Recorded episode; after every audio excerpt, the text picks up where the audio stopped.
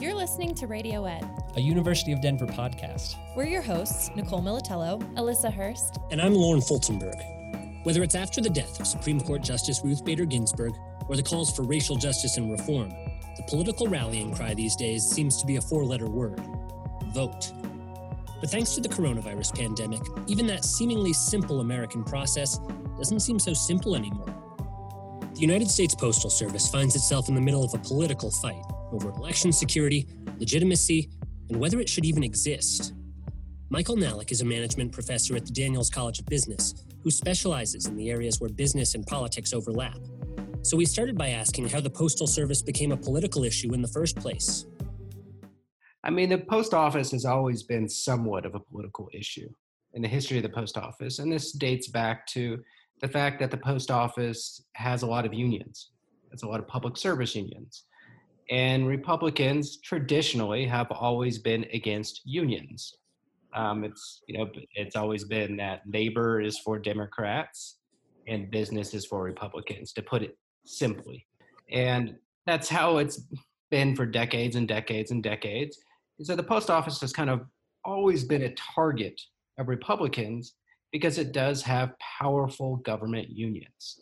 And Republicans are known for union busting to weaken the position of these unions because these unions support Democrats. And so anything they can do to weaken their political rival, um, they think is beneficial to them. And so there's always kind of been somewhat of a disdain for the post office by Republicans that view it as a big government operation that supports their rivals. Now, I think it's taken definitely a different turn of late than it was before. Um, and so it's it, it has that unique position of whether it's a kind of a business or a service as well. And that's kind of where the framing of the post office has kind of tilted towards now. You specialize in the intersection of business and service, public service anyway, politics. Mm-hmm. Can you explain how it sits in this gray area? Yeah, it's because the post office, I mean, if the especially the importance of the post office and the historical importance of the post office has always been where you could almost view it as an infrastructure. It was a way to communicate. Because in the past you didn't have the internet, you didn't have social media, I mean you could even say television and radio even the days before then, but you had the post office. That was the primary means of communication, especially, and you can talk, you can even discuss when, you know, World War One, World War Two, things like that. The primary means of getting information back and forth to loved ones and soldiers was, you know, it was mail.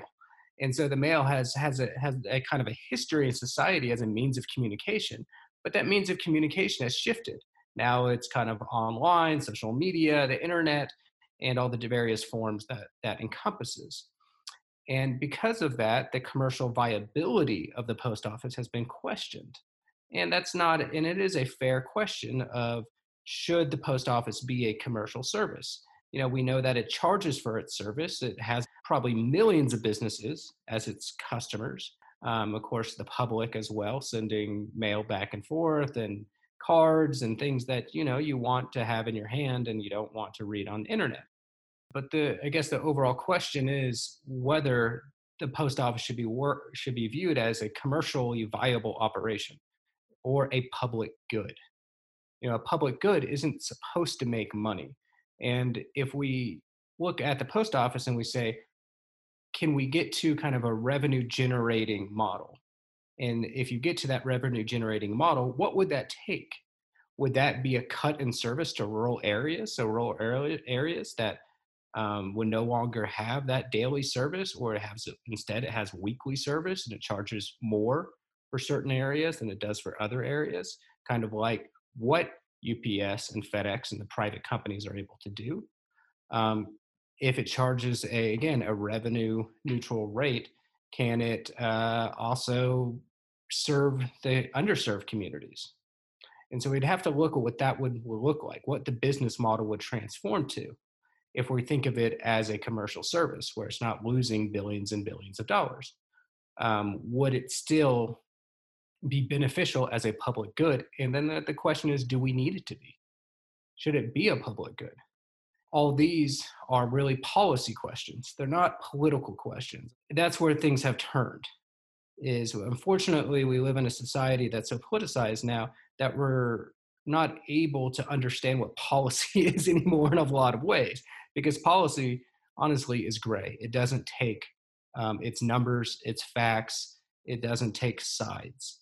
And so I think honestly, I, I can't get into whether the post office, what it would look like, because I don't have the policy numbers behind me to really review, because that's how I look at it, is I would want to see if the post office was getting to a point where it could be commercially viable, what would that look like to service? Who would that hurt? And things like that. So you at least you can um, evaluate the benefit cost analysis of the revenue versus the public good policy, from what I understand, is what got the post office into this financial mess in the first place, hemorrhaging all of this money. Is that the reason that the post office is struggling with its bottom line? That's not the only reason it's struggling with the bottom line. I mean, indeed, that the post office has had the first class mail had peaked volume in 2001 and has declined by 43% in 2017 compared to that 2001 number. So that's not the only reason, but that Accountability Act basically forced the post office, it obligates the post office into paying its pensions um, at the present value over a 10 year time period, which no private business in the US has that obligation. No, and private businesses don't do that. So it has really put the post office on something like a $6 billion hook and if you look at just at the 2016 budget, the post office had an operating loss of 5.6 billion. 5.8 billion was a lot of it, at least, was due um, to that to that wall. That law wasn't really policy; it was politics.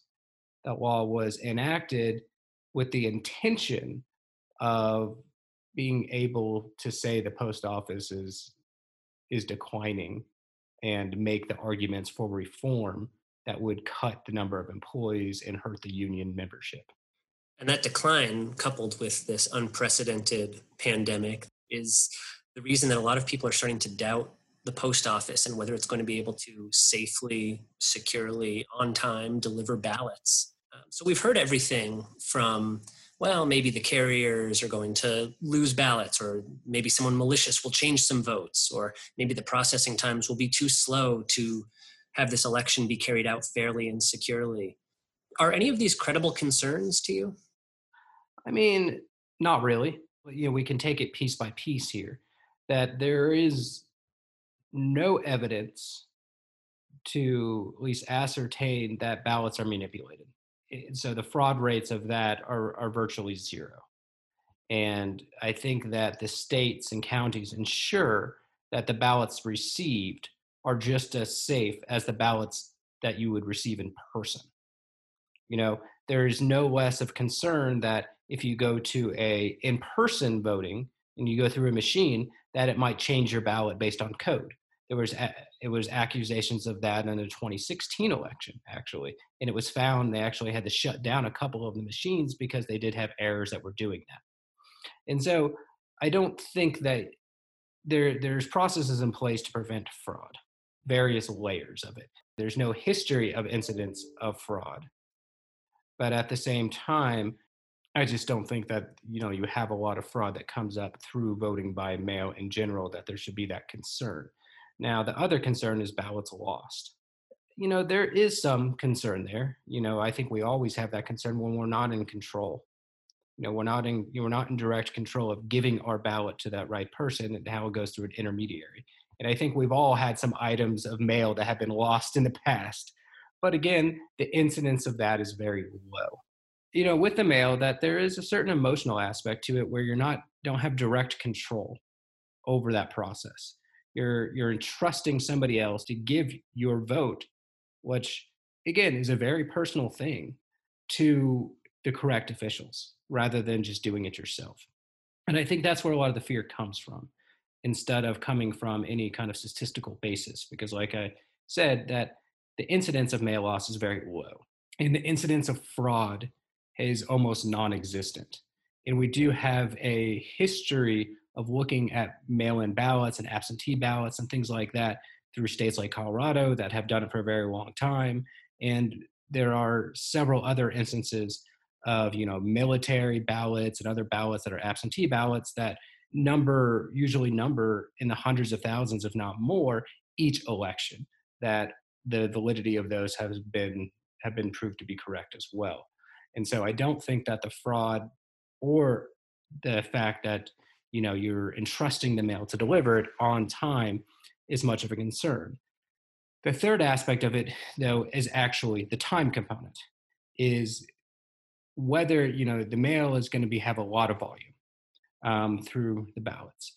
But you know they have a lot of volume. This isn't like their peak season. Their peak season is christmas and they receive so many more um, cards invitations other things that go in the mail uh, during that season than they would for the mail-in ballots that they would receive so i don't think there's a concern with the volume but the timing of it could be a concern is as we know that the mail isn't necessarily the quickest way of getting something from A to B. And so there is a concern whether if the cutoff times are too soon, then that is the biggest concern that I have. So it's not the validity, it's not whether it gets there, but it's basically a political decision whether to restrict when the cutoff times to receiving ballots are. And that is that is a political decision. What have you made of USPS's efforts to instill confidence in voters, their strategy, particularly in comparison to a quote unquote normal business? I, I don't think they've done much. I don't think they've done much to instill voters. You're starting to see some commercials that symbolically say we've got it covered and things like that. But unfortunately, um, you know, there's a lot of political interference. And when I go back to that other concern, should say, whether there's a concern, I would have said actually there wasn't a concern before until the proposed reforms have gone in place. You have DeJoy, who's a political appointee, who was just appointed in June, and then Postmaster have, General, yeah. yeah, the Postmaster General, who has enacted all these reforms at the sake of saving the post office per se. Um, but these reforms, while some of them, you know, you have overtime, you have some of the other things that, you know, they want to cut back some of the budgetary items that you could say are directed at cutting cost. Much of the items that I've seen have nothing to do with that. It has to do something with curtailing operations. And so the political interference of the post office is actually my biggest concern. It was none of the regular operations of the post office. It's what's been done currently to us make to make it seem like voting by mail could be illegitimate. And I do want to make something clear on this too. This is intentional. This didn't come out of nowhere. Um, I read an article today. It was one of the first articles I have read that had direct statements um, from Trump campaign officials or people related to campaign that suggested that if the election does not go towards Trump, that and if Trump does not concede, they have a plan to replace electors in battleground in battleground states that are run by Republican um, legislators, and this is premised on the election being seen as disputable. And so I do believe that this issue of the post office all fits into that game plan is if you can say it, it's very well known at this point that Democrats, by a margin, a significant margin, will vote by mail more than Republicans. And given that, if you can make a claim that there was voter fraud or illegitimacy, something to that extent, then you could dispute the Democratic ballots more so than the Republicans. And if your game is if it doesn't come out in your favor, then to, to with that line of reasoning to to dispute the election results and have this other kind of murky place in the constitutional um, part of elections. What the, the Constitution doesn't really dictate a whole lot about the elections or the handover of power and exploit where the gaps are in the Constitution and hope that the courts will rule in your favor, um, all of this starts to make a lot more sense. How does the country step back from this intense politicization? Unfortunately, it takes more reforms than, to be honest, both candidates, or particularly um, candidate Biden, is talking about. You know, you do hear a lot of rhetoric that I want to bring the, the country together. Um, and that's what needs to happen. We need to stop seeing our fellow Americans as Republicans or Democrats, red or blue, in states, and penalizing cities for being Democrat or penalizing rural areas for being Republicans. I, you know, we're all Americans, and as Americans, we all should have faith and belief in our democracy. And I think that needs to be instilled. This wasn't a road that Trump took us down by himself. This is a road that was instilled by, you know, somewhat both parties that have gone down this path to delegitimize each other. And I think we're at the worst point in certainly modern history of the of the polarization of the US and particularly the government. And with that said, we need to look at the steps that took us here. We need to reward bipartisanship. We need to fundamentally think about our government structures and our political structures in detail what has gone wrong. So, to really understand the nature of the post office, which is just, to be honest, a symptom of a much larger issue, we have to think about what got us down this path and we have to take steps to rectify that. And i think that it's it's a shame that we don't hear more of that. We just hear more rhetoric than to be honest reality a lot of people have started to try to take their own steps with these save the post office rallies petitions letters to legislators um, buying postage stamps is this the way to do it if the post office even needs saving, so to speak, in the first place? You know, it's not a bad step. I mean, it doesn't harm anything to buy stamps, to rally to save the post office. At least you're letting your congressman know your position because that's what it's going to take. It's going to take political officials um, that are pressured by constituents to take the necessary reforms that are needed um, to keep the post office, you know, stable about that. Um, but uh, but more so, we need real dialogue of what is the role of the post office. You know, the reality is is the post office 50 years from now, 25 years from now, these these trends that are ongoing, such as declining mail, um, they're just going to accelerate. And so it needs we need to have a fundamental policy conversation rather than a political conversation of what is the future role of the post office. Should it be taking on additional responsibilities that maybe are not thought of as essential today? You know, you often see that in um, in a lot of government agencies as well. That rather than dismantle them completely, you restructure them, and you know they take on additional roles that complement their existing roles. But you feel like this institution which some call obsolete. It's been around longer than the country's been around. You feel it's important that it remains in place. Yeah, because if you if the post office were to go away tomorrow, you know, there's still a significant amount of Americans that receive mail uh, through a wide, through for a variety of reasons. Most sensitive documents actually still go through the mail.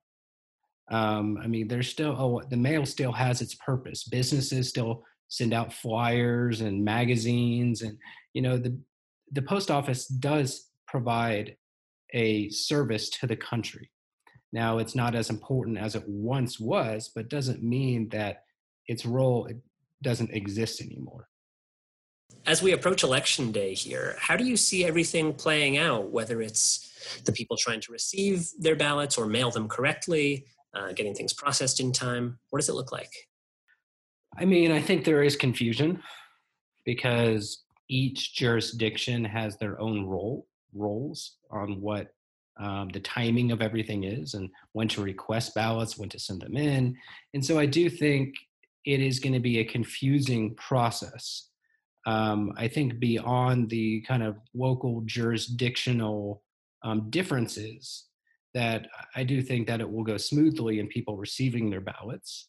Um, and I think actually it will go pretty smoothly in sending their ballots because I think one thing the political pressure has done is put a lot has put a microscope under the post office and they and and now they i think ballots are going to get first priority over everything else. So with that said i don't think that from the post office perspective there'll be a whole lot of confusion in in the process the inbound and outbound logistics. Where i think most of the confusion will come in is the same thing that happens in every election to be honest is that it's because jurisdictional um, policies are different through each sometimes in each county in each state that people will often um, not understand when to request ballots and when to send them in so i think that is actually the timing issue rather than the post office as an infrastructure issue that's Michael Nalick, a management professor at the Daniels College of Business. If you want to read the article he mentioned in our interview, we've linked it on our show notes, du.edu slash radioed. We also have some resources that can help you figure out the easiest way to vote, no matter where you live. And before you leave, don't forget to rate and review us. We really appreciate it. Alyssa Hurst is our executive producer, Tamara Chapman is our managing editor, James Swearingen arranged our theme. I'm Lauren Fultonberg, and this is Radio.